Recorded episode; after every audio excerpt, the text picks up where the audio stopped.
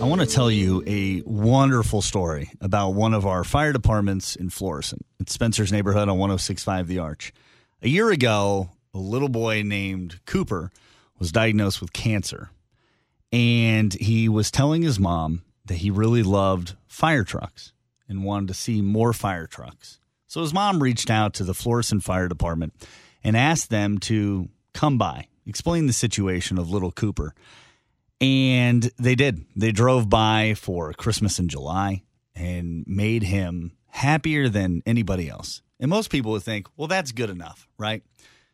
Andrew Credo from the fire department is on with us. You guys went a step further. What'd you do?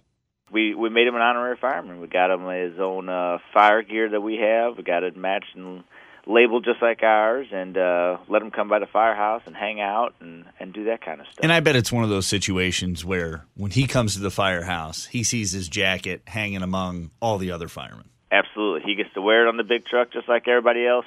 His gear looks just like ours. So I know you do that because you want to make them feel good, but how did it make you guys feel? This is just one of those things I think in my career will be one of the highlights of what we've got to do. It just makes you feel so good.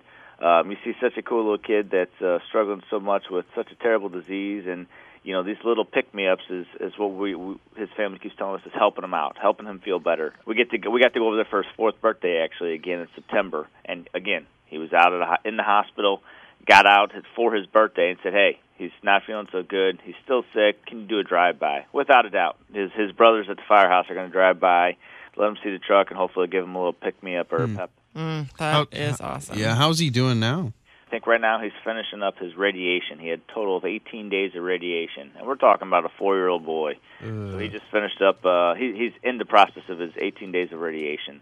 Yeah, man, that's grueling. Yeah, he gets around. He's out. They send out pictures every now and then. If you follow him on Facebook and stuff like that, he'll be out riding his bike or he'll be doing different things.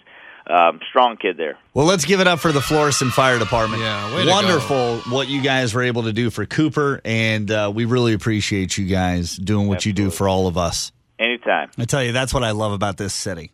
You know, They see one thing happen to one kid, and they can make them feel special for a moment, and then it changes their life.